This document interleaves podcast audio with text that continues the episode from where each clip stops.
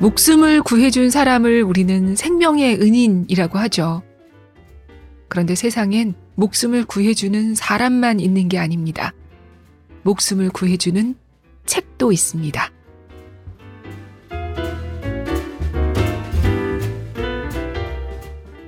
안녕하세요. 2023년 10월 29일 북적북적 399회 어서 오세요. 저는 조지현 기자입니다.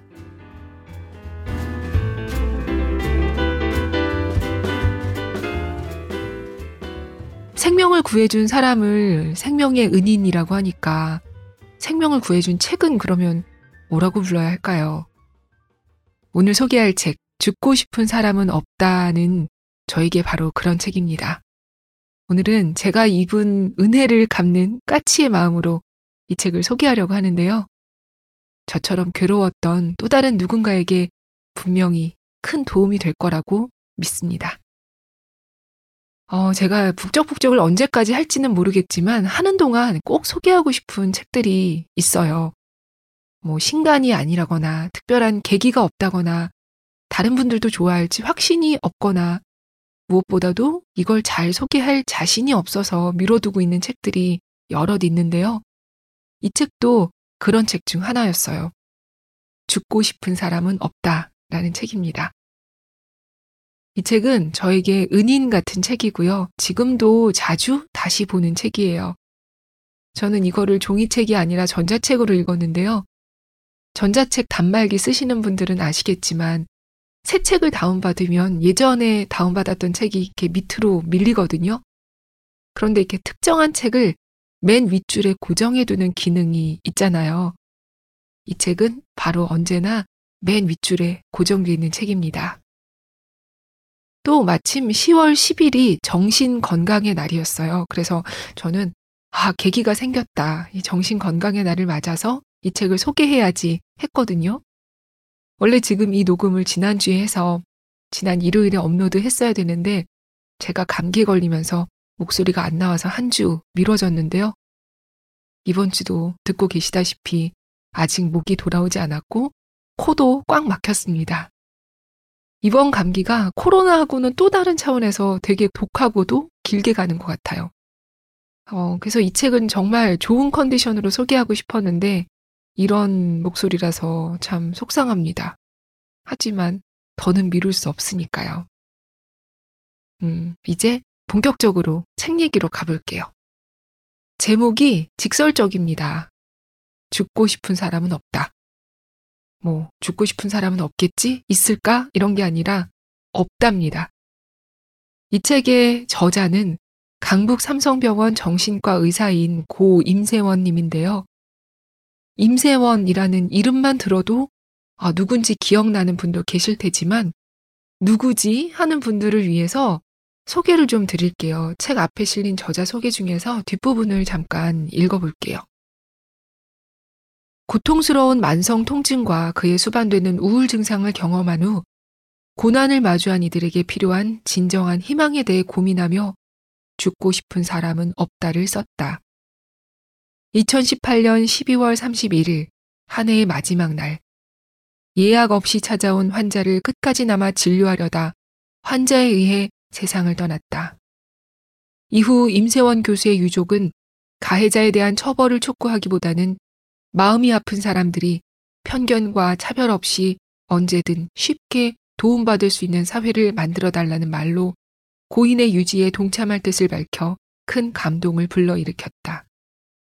2019년 의료기관 내에 의료인과 환자의 안전을 확보하기 위한 장치를 마련하고 의료인에게 상해를 가한 자에 대한 처벌을 강화하는 내용의 임세원 법이 국회를 통과했고 2020년 임세원 교수는 의사자로 지정되었다.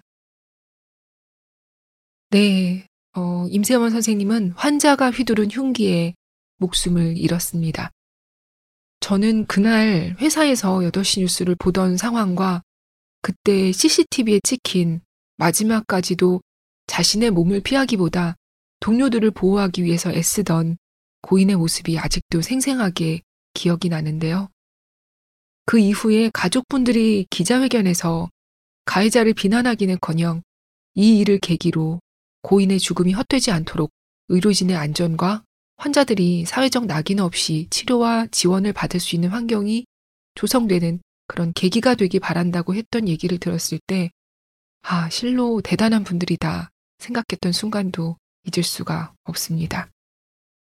이 책은 고 임세원님이 남긴 유일한 책입니다. 2016년에 초판이 나왔고요. 그런데 이분의 책이 있다는 사실은 그 당시에는 제가 전혀 모르고 있었어요. 특히나 이 책이 쓰여지게 된 사연이 이분이 갑자기 찾아온 허리 통증 때문에 갖가지 치료를 받고 수술도 받고 그런데도 낫기는 커녕 더 나빠지기만 해서 깊은 우울증에 빠졌고 그래서 이렇게 사느니 그만 사는 게 낫지 않을까 하는 생각에까지 시달렸다는 사실은 더더욱 몰랐고요. 저자는 우울증을 해치고 나와서 비로소 의학 지식만으로가 아니라 경험으로 환자들을 이해하게 됐고 삶의 희망을 잃은 분들에게 조금이라도 도움이 되고자 이 책을 쓰게 됐던 거였거든요. 아픈 가운데서도 계속 진료를 받던 거죠. 희망을 놓지 않고 진료실을 지키던 분이 그렇게 안타깝고도 아깝게 돌아가셨다는 게 더 슬프고 속상하죠. 어, 아무튼 저는 2021년에 이 책의 개정판이 나오고 난 뒤에야 이 책의 존재를 알게 됐습니다. 더 빨리 알았더라면 저 역시 마음의 고통에서 헤어나오는 데에 더 일찍 도움을 받았을 텐데 싶기도 하지만 저는 모든 책은 다 만날 때가 있고 또 인연이 있는 거라고 생각하거든요. 조금 늦게 이 책을 만났지만 어쩌면 그때가 제가 이 책을 진정 이해할 수 있는 때가 아니었나 싶기도 합니다. 제 얘기보다 책 얘기가 여러분은 더 궁금하시겠죠? 먼저 책을 좀 읽어볼게요. 낭독을 흔쾌히 허락해주신 출판사 RH 코리아에 감사드립니다. 어, 이 책의 머리말이죠. 들어가는 글에 이런 얘기가 있어요. 나는 내가 우울증을 아주 잘 이해하고 환자들에게 공감한다고 생각했었다. 그런데 3년 동안 끝모를 고통을 겪으면서 나는 내가 마음의 문제에 대해서 모르는 게 더 많다는 걸 깨달았다. 내가 환자들에게 공감했다고 생각한 건 착각이었다. 처음 이 책을 구상했을 때는 절망에 빠진 이들에게 행복을 주고 싶었는데 이제는 다르다. 괴로움에 허우적대는 많은 사람이 가느다란 희망의 근거나마 발견할 수 있도록 돕고 싶다. 이런 얘기가 있습니다. 네, 이 저자는 2012년 6월 갑자기 허리 통증이 찾아옵니다. 처음에는 안정을 취하면 곧 낫겠지 했는데 아니었습니다. 각종 치료를 했지만 10분 앉아있기도 힘들어졌어요. 그리고 극심한 우울증이 찾아왔습니다. 이렇게 사느니 내가 죽는 게 차라리 가족들에게 도움이 되겠다 라는 생각에 이르게 되죠. 그리고 어느 날 밤 계획을 다 세우고 차를 타고 나가려는데 자동차 열쇠를 못 찾겠는 거예요. 그 바람에 혹은 그 덕분에 첫 번째 위기를 넘기게 됩니다.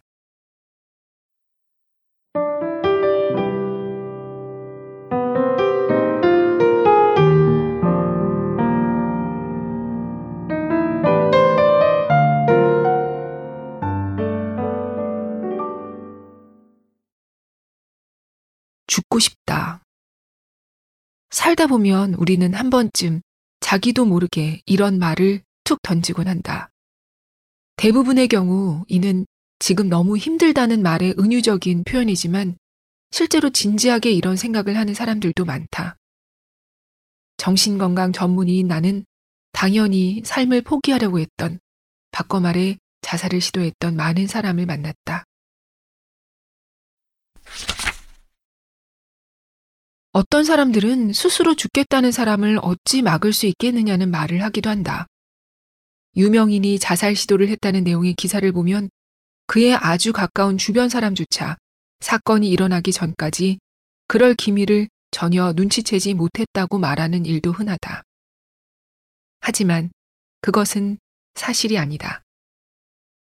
자살을 시도하는 사람들 가운데 절대 다수는 그 전에 반드시 주변 사람들에게 구조 신호를 보내게 되어 있다. 단지 우리가 그러한 신호를 발견하지 못할 뿐이다. 자살을 시도하는 사람들이 죽음을 원하는 것일까? 그들은 정말로 죽고 싶어 할까? 대답은 물론 그렇지 않다이다. 마치 끝이 보이지 않는 캄캄한 터널 속에 며칠째 갇혀 있는 것처럼 돌파구가 보이지 않는 힘겹고 고통스러운 상황에 처했을 때 사람들은 절망에서 벗어나기 위한 유일한 방법으로 자연스럽게 죽음을 떠올린다. 그 떠올림만으로도 죽음이 무척이나 가깝게 느껴진다. 죽음이야말로 고통을 없애주는 가장 좋은 대안이란 믿음이 점차 강화되는 것이다. 결국 사람들은 고통스러운 상황을 벗어나길 간절히 바라며 그것에서 벗어날 방법이 없다고 느낄 때 자살을 시도하는 것일 뿐이다. 결코 죽음 그 자체를 원하는 것이 아니다. 나 역시도 마찬가지였다. 첫 번째 자살 위기 이후 나는 심한 우울증을 앓으며 죽고 싶다는 생각에 사로잡혔다.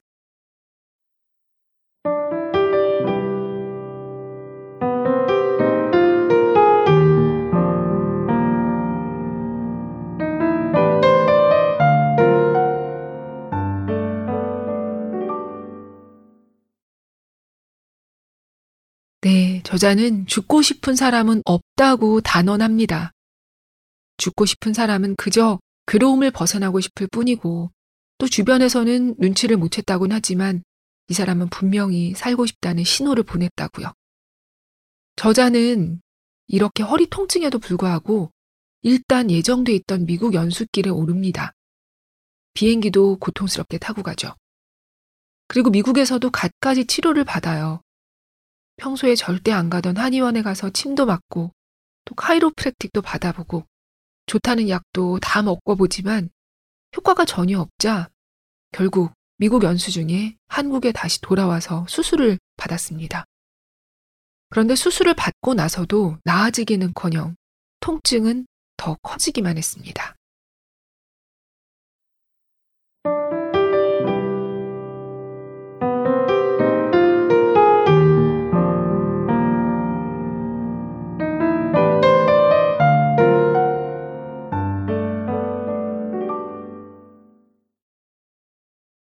수술 후에도 계속되는 증상에 새롭게 나타난 증상까지 더해지자 나는 절망에 빠졌다.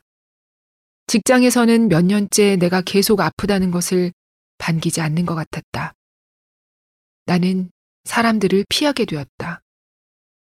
친구들과의 모임에도, 동료 의사들과의 학회 모임에도 나가지 않았다. 아니, 나갈 수 없었다. 모두들 이제 허리는 어때? 라고 물어보는데 3년이 돼가는데도 계속 아프다고. 사실 이전보다 더 상태가 좋지 않다고 말하기 싫었다. 사람들을 피하며 지낸 지 몇 달이 지나자 나를 찾는 사람들의 숫자는 현저히 줄어들었다. 그저 언젠가 조금 덜 아픈 시기가 오기만을 기다리는 무력해진 자기 자신을 발견했고, 그러다 보면 이렇게 사느니 차라리 죽는 게 낫지 않을까 하는 생각에 또다시 사로잡히곤 했다. 하지만 이런 과정을 한 해, 두 해 겪으면서 나는 분명히 배울 수 있었다.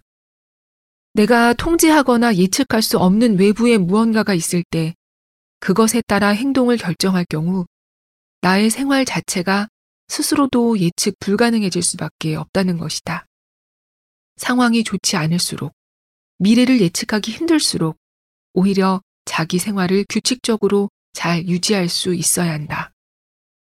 약속과 계획은 신중하게 잡고 한 번 무언가를 하기로 결정하고 나면 가능한 한 바꾸지 말아야 한다는 것이다. 이제 나는 루틴을 유지하려고 노력한다.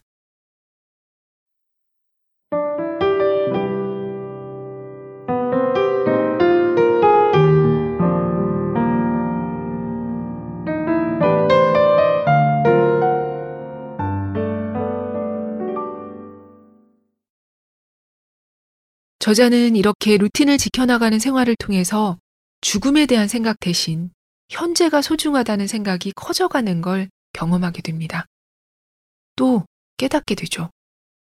고통에만 집중하면 비관적인 생각에서 벗어날 수 없다는 걸요.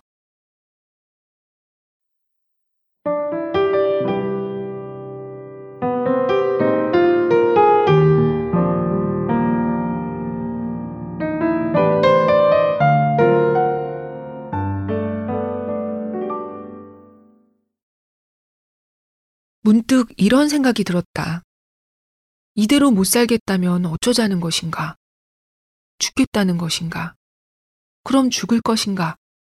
지금 이 상황이 과연 최악인가? 우리 삶에서 고통은 그 형태가 다를 뿐 늘 가까이에 있다. 그것은 육체적 고통일 수도 있지만 정신적인 고통일 때가 많다. 안타깝게도 벗어나지 못할 고통은 그것에서 벗어나려 하면 할수록 오히려 그 크기가 더 커지고 만다. 사라지지 않는 고통이 사라지기를 바랄 때 우리는 역설적으로 그것에 매달리게 된다. 결국 고통은 우리 삶의 모든 부분에 영향을 주기 시작한다. 친구들을 만나지 않게 되고 평소 좋아하는 드라마나 야구 중계를 보지 않게 된다. 가족과의 대화는 점차 줄어들고 가족들의 애정어린 관심에 자신도 모르게 가시돋친 짜증으로 대응하게 된다. 그 후 찾아오는 것은 자신의 행동에 대한 후회뿐이지만 이러한 과정은 상대를 가리지 않고 계속 되풀이된다. 마침내 주변에 사람이 거의 남아있지 않게 되면서 전화를 걸어 힘들다는 이야기를 건넬 친구조차 마땅치 않게 되는 지경에 이른다. 이 정도 상황이 되면 가족들에게조차 상처 주는 말과 행동을 하게 된다. 그러고 나면 자기 자신이 초라하게 느껴지고 스스로를 미워하며 자책하게 된다. 그리고 이 모든 상황의 원인이 고통 때문이라고 생각하며 다시 그것에 집착하게 되는 악순환에 빠지고 만다. 이런 상태가 지속되면 모든 것이 사라지고 마침내 지구상에 고통과 나만이 남은 것 같은 느낌이 든다. 그동안 내 인생에 있었던 소중한 추억들, 자랑스러운 성취, 소박한 승리의 경험 등은 모두 잊은 채 오로지 현재의 고통에서 벗어나는 방법으로 죽음만을 떠올리게 된다.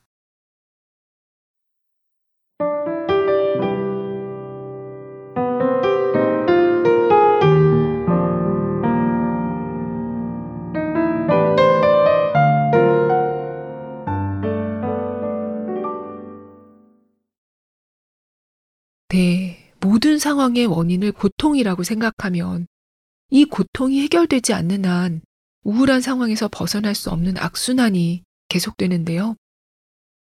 저자는 고통은 그냥 거기 있는 거라고 강조합니다. 나에게는 고통도 있지만 삶의 다른 부분도 있다는 걸 자각하는 게 중요하다고요. 그래서 고통이 나를 지배하게 해서는 안 된다고 합니다. 또 우리가 이렇게 질병으로 인한 고통뿐 아니라 경제적 고통, 뭐 인간관계에 의한 고통, 여러 가지 고통이 있잖아요. 그런 절박한 상황에서 지금이 바닥이다 이렇게 생각하면 두려움의 지배를 받는다고 해요.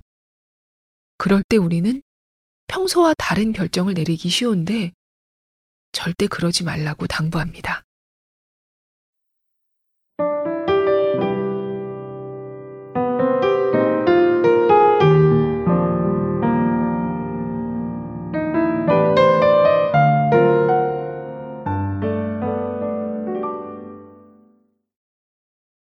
불안할 때 우리를 생각해 보자.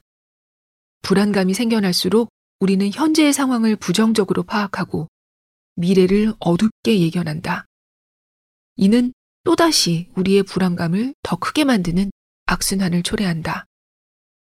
귀국 후 통증이 점점 더 심해지자 나 역시 이런 패턴에서 벗어나지 못하고 심각한 고민에 빠지게 됐다.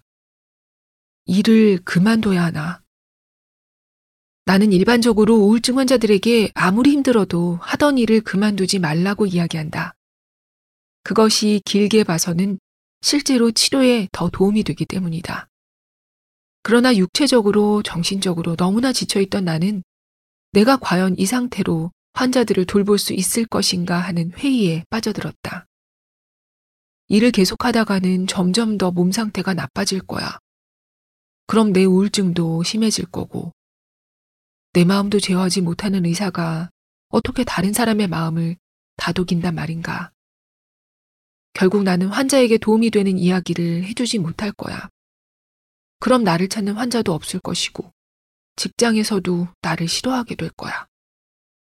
생각은 꼬리에 꼬리를 물고 이어져 나는 아직 나타나지도 않은 부정적인 미래를 마치 기정사실이기라도 한 것처럼 선명하게 그리고 있었다. 그래, 어차피 그런 상황이 오게 될 텐데 지금 그만두자. 나는 여기까지야. 환자에게도 대학과 병원에도 민폐만 끼치면서 보기 흉한 꼴로 밀려나기 전에 스스로 사라지는 게 낫겠어. 몸도 불편하고 기분도 우울한 내가 이런 생각을 했던 것이 그다지 놀라운 일은 아닐 것이다. 그러나 나처럼 힘겨운 상황에 놓인 이들이 아니어도 우린 얼마든지 일상에서 이와 비슷한 경우를 만나곤 한다.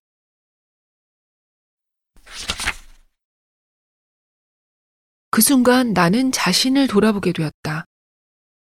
나의 환자들이 나와 같은 상황에 처해 직장을 그만두겠다고 한다면 나는 무엇이라고 할 것인가? 아마 주저없이 감정이 생각에 영향을 주는 기전에 대해 설명하고 우울한 감정 상태에서는 단지 현재의 두려움에서 벗어나기 위해 대책 없는 결정을 저지르게 될 가능성이 크니 우울 증상이 개선될 때까지는 결정을 미루라고 조언했을 것이다. 환자들에게 해주던 그 이야기가 바로 지금 나에게 필요한 이야기였다. 나는 힘들지만 조금 더 버텨보기로 했다. 내 선택은 옳았다. 놀랍게도 현재의 나를 지탱하고 있는 것은 내 환자들이다.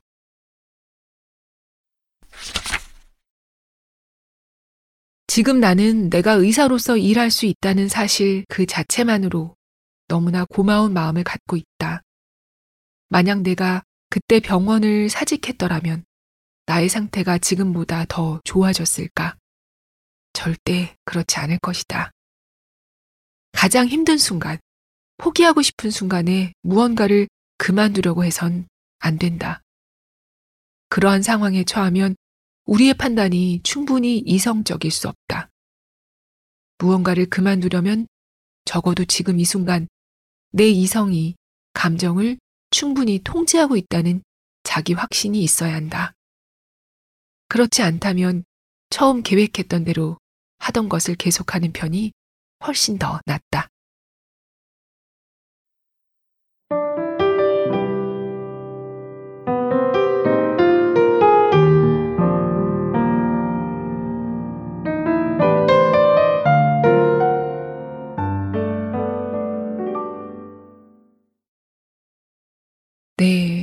책의 여러 조언은 지금 들으신 것뿐만 아니라 뭐 비슷한 상황의 독자들에게 정말 큰 도움이 되지 않을까 싶어요. 저는 그랬거든요. 저는 7년 전쯤에 이 저자분처럼 차를 이제 오래 운전하고 어딘가에 취재를 갔다가 유난히 막히는 올림픽대로를 거의 3시간 동안 꼼짝 못하고 운전하면서 회사로 돌아와서 차에서 내리려는데 꼼짝을 할 수가 없는 거예요. 그 당시 저도 어, 치료를 받으면 곧 낫겠지, 곧 낫겠지 했지만 그 뒤로 몇 년을 굉장히 고생했고 아직도 벗어나지 못했습니다. 저 역시 극심한 우울증에 빠졌고 우울증 치료를 위한 병원도 다니게 됐고요. 하지만 이게 약으로도 잘 해결이 되지 않았어요. 결국 휴직까지 하게 됐고요. 그래서 그 당시 통증으로 인한 우울증을 극복한 분들의 얘기를 엄청 찾아 헤맸거든요. 그 당시라고 하니까 되게 옛날 같지만 뭐 옛날도 아닙니다. 최근까지도요. 그러다가 만난 게 이 책이었어요. 저는 특히나 제가 읽었던 그 책들 중에서도 본인도 아파본, 그래서 우울해본 정신과 선생님들이 쓴 책들에서 굉장히 큰 도움을 많이 받았는데요. 그 중에서도 특히 이 책이 너무 상황이 비슷해서 정말 감사하면서 읽었습니다. 어, 또 우리가 이렇게 고통스러울 때, 불행이 찾아왔을 때, 어, 왜 하필 나야? 왜 하필 지금이야? 이런 생각이 들게 마련이잖아요. 이럴 땐 어떻게 해야 할까요? 임세원 선생님은 이렇게 말합니다. 고통과 불행이 없던 시절이 예전이 자꾸만 떠오르겠지만 그때는 그때고 지금은 지금이다. 지금의 불행에 원인 따위는 없다. 상황은 상황대로 그대로 두고 왜가 아니라 어떻게에 집중하자. 마치 영화 마션에서 화성이 홀로 남겨진 그 와트니가 왜가 아니라 어떻게 생존할지에 집중했던 것처럼요. 저자는 우리는 인생에서 예상치 못한 첫 번째 화살을 맞아 쓰러지더라도 두 번째 화살은 피할 수 있다고 강조합니다.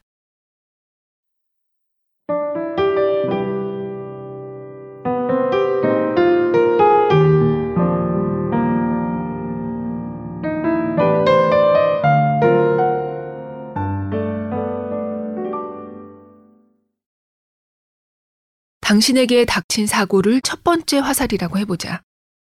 첫 번째 화살에 맞은 당신은 매우 불운했던 것이 분명하다. 하지만 두려움, 걱정, 후회 또는 자포자기라는 이름의 두 번째 화살은 다르다. 그것은 당신이 스스로에게 쏜 것이다. 삶을 살아가며 입시, 사업 실패, 가족이나 자신의 질병, 재난 등 고통을 주는 극심한 스트레스인 첫 번째 화살을 피할 방법이 과연 있을까? 사실상 없다.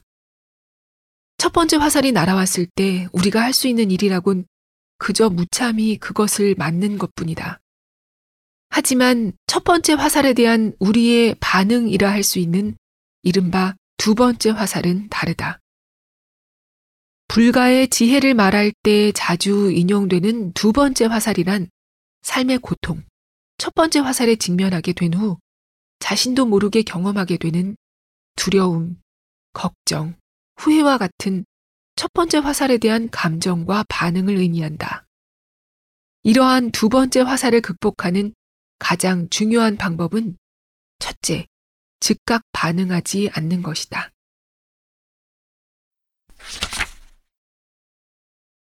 삶이라는 전장에서 첫 번째 화살에 맞는 것은 어쩔 수 없는 일이다.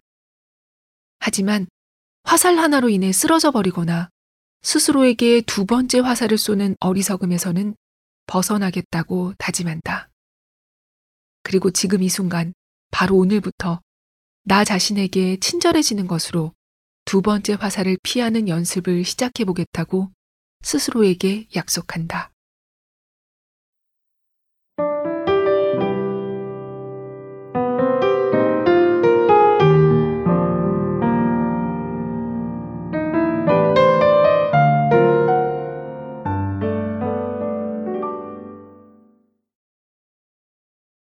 네, 이렇게 두 번째 화살을 피하려면 필요한 것.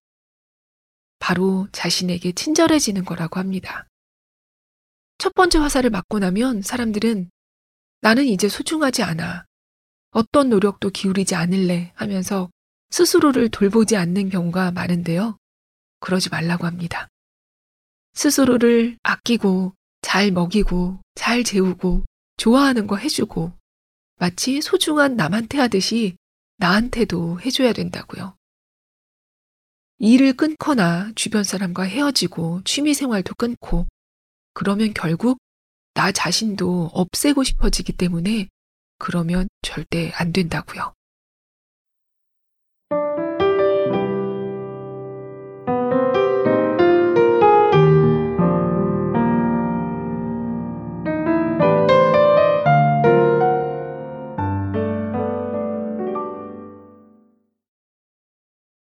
받아들인다는 것은 포기한다는 것과 완전히 다르다.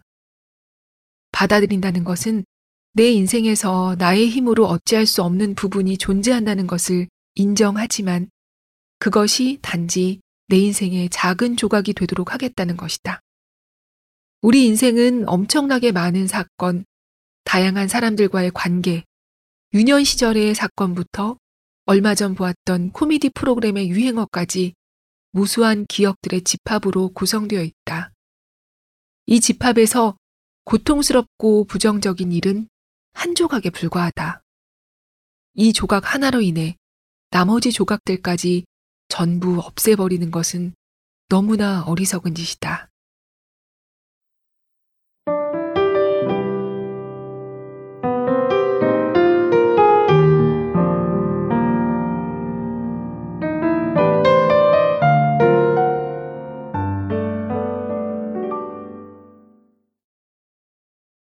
네, 오늘 하루를 잘 살고 또 내일을 잘 살고 이렇게 하루하루 잘 살아내는 것이 중요하다고 합니다.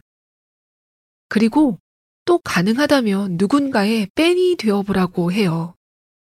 야구팀이라든지 가수라든지 대상이 누구든 상관없습니다. 또 꼭 팬이 아니더라도 보고 싶고 궁금해지는 대상이 있으면 된다고 해요. 그러면 삶의 위기를 견뎌내기가 훨씬 쉽다고요. 우울한 상태에 빠지면 삶에서 사실 좋은 일이라는 게 거의 없는데 누군가의 팬이 된다는 것을 저자는 이렇게 설명합니다. 누군가의 팬이 된다는 것은 누군가를 좋아하게 된다는 의미다. 삶의 위기 상황에 처했을 때 좋아할 수 있는 누군가가 남아있다는 것은 깜깜한 밤에 켤 수 있는 촛불 하나가 아직 남아있는 것과 같다고요. 그 촛불에 의지해서 우리는 어둠에서 벗어날 길을 찾아낼 수 있다고요. 이 책에는 우리가 우울증의 미로에 갇혀 있지 않고 빠져나올 수 있는 그런 여러 실마리가 있습니다. 마치 그리스 로마 신화에 나오는 아리아드네의 실타래처럼요. 이 아리아드네는 크레타 섬의 공주였는데요. 자기가 좋아하는 테세우스가 굉장히 악명 높은 미로에 이 괴물 미노타우루스를 잡으러 들어가는데요. 이 미로가 한 번 들어가면 나온 사람이 없을 만큼 아주 이 복잡한 미로였거든요. 그래서 여기서 테세우스가 길을 잃지 말라고 아리아드네가 실타래를 줍니다. 이 실타래를 풀면서 들어가서 나오면서는 그 실타래를 따라서 역으로 나오라고요. 이 책이 우울한 독자들에게 마치 실타래 같은 책이 아닐까 싶어요. 특히 자신이 직접 고통을 겪고 이겨내면서 아, 다른 분들에게 꼭 도움이 돼야겠다. 이런 저자의 마음이 글 한 줄 한 줄에 다 담겨 있거든요. 이 책은 2021년에 개정판으로 나오면서 초판에는 없던 내용도 많이 추가가 됐습니다. 임세원 선생님이 남긴 미공개 글도 여러 편 담겼는데요. 그 중에 저는 이 말이 마음에 오래 남더라고요. 고통의 끝이 보이지 않는 상황에서 지금의 고통을 견뎌내는 것에 대한 보상을 기대하지 않으며 고통과 함께 살아간다는 것은 매우 어렵지만 이것이 응답이 없는 상황에서의 유일한 해답일 것이다. 2013년 5월 10일. 네. 또 개정판에는 보인이 굉장히 애써서 만들었던 자살 예방 교육 프로그램인 보고 듣고 말하기도 실려 있어요. 주변의 위태로운 사람들을 관심 있게 보고 신호를 알아차리고 도움을 줄 수 있는 방법이라서 이것도 정말 많이 알려졌으면 하는 바람입니다. 마지막으로 마치는 글 중에서 몇 부분을 뽑아서 읽어볼게요.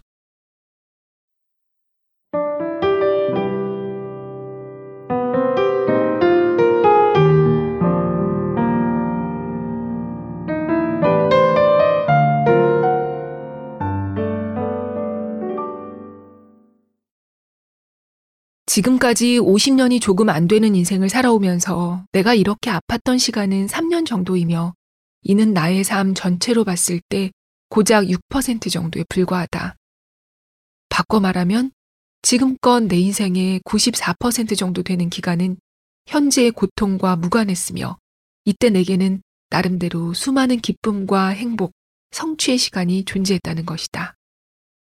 지금 이 순간 내가 삶을 멈추기로 한다면 94%의 그다지 나쁘지 않았던 시간은 기억의 저편으로 사라져버린 채 나는 고통과 상처로 얼룩진 6%의 시간만으로 나의 가족들에게 기억될 것이다. 따라서 현재 시점에서 내가 죽음을 선택하는 것은 너무나 어리석은 일이라고 나 자신을 이성적으로 설득하면서 견뎌내고 있다. 나는 오늘도 환자분들로부터 배우고 있다. 그분들에게 하는 말은 나 자신에게 하는 말이기도 하다.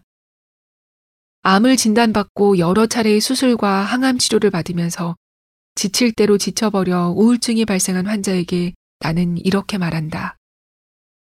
몸이 아픈데 마음까지 아파지면 너무 억울하지 않겠어요. 마음이 아프면 몸도 더 아파지는 법이죠. 오래가는 긴 병과의 싸움에서는 기죽지 않는 게 제일 중요합니다. 우리 같이 이 고비를 넘어가 봅시다. 제가 도와드리겠습니다. 지금이 내 인생 최악의 순간이라고 느낄 때가 있었다. 하지만 이제 나는 내가 삶을 지속하는 한 적어도 최악은 없다고 확신한다. 앞으로도 가끔 흔들리는 것은 어쩔 수 없겠지만 부러지지는 않겠다고, 보다 정확히는 스스로를 부러뜨리지는 않겠다고 다짐한다. 나의 삶이 바로 내 희망의 근거라고 믿기 때문이다. 아울러 작은 바람이지만 삶의 어느 순간 찾아온 불행으로 인해 힘겨워하는 누군가가 이 책을 읽으며 작은 도움이라도 얻을 수 있었으면 좋겠다. 우울증이나 자살 생각에 시달리는 사람들이 그러한 문제가 자신에게만 있는 것이 아니라 누구에게나 찾아올 수 있는 것임을 깨닫고 스스로 일상으로 돌아갈 수 있는 힘을 얻을 수 있으면 더욱 좋겠다. 힘겨워하는 사람들을 비난하기보다 그들의 회복을 응원하고 아픔을 이해할 수 있는 사람들이 우리 사회에 더 많이 생기기를 간절히 바란다. 그럴 수 있다면 우리는 함께 같은 시대를 살고 있는 사람들의 존재, 그 자체에서 희망의 근거들을 발견하게 될 것이다. 순순히 어둠을 받아들이지 마오. 이 책 맨 처음에도 인용했던 이 말은 영화 인터스텔라에 나와 더 유명해진 시인 딜런 토마스의 시 제목이다. 나는 이 책을 읽는 모든 분과 함께 이렇게 다짐하고 싶다. 결코 순순히 어둠을 받아들이지 않겠다고.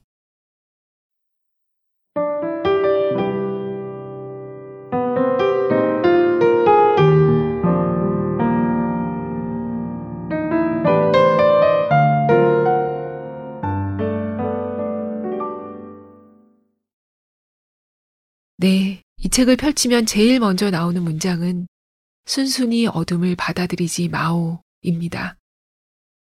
우리 아무리 힘들어도 이 말 잊지 않기로 해요. 오늘도 들어주셔서 감사합니다. 지난 방송에 응원 댓글 남겨주신 청취자분들께도 감사의 마음을 전합니다. 북적북적 여러분 혼자만 듣지 마시고 주변 분들에게도 꼭 소개해 주세요. 저는 다음 순서에 뵐게요. 안녕히 계십시오.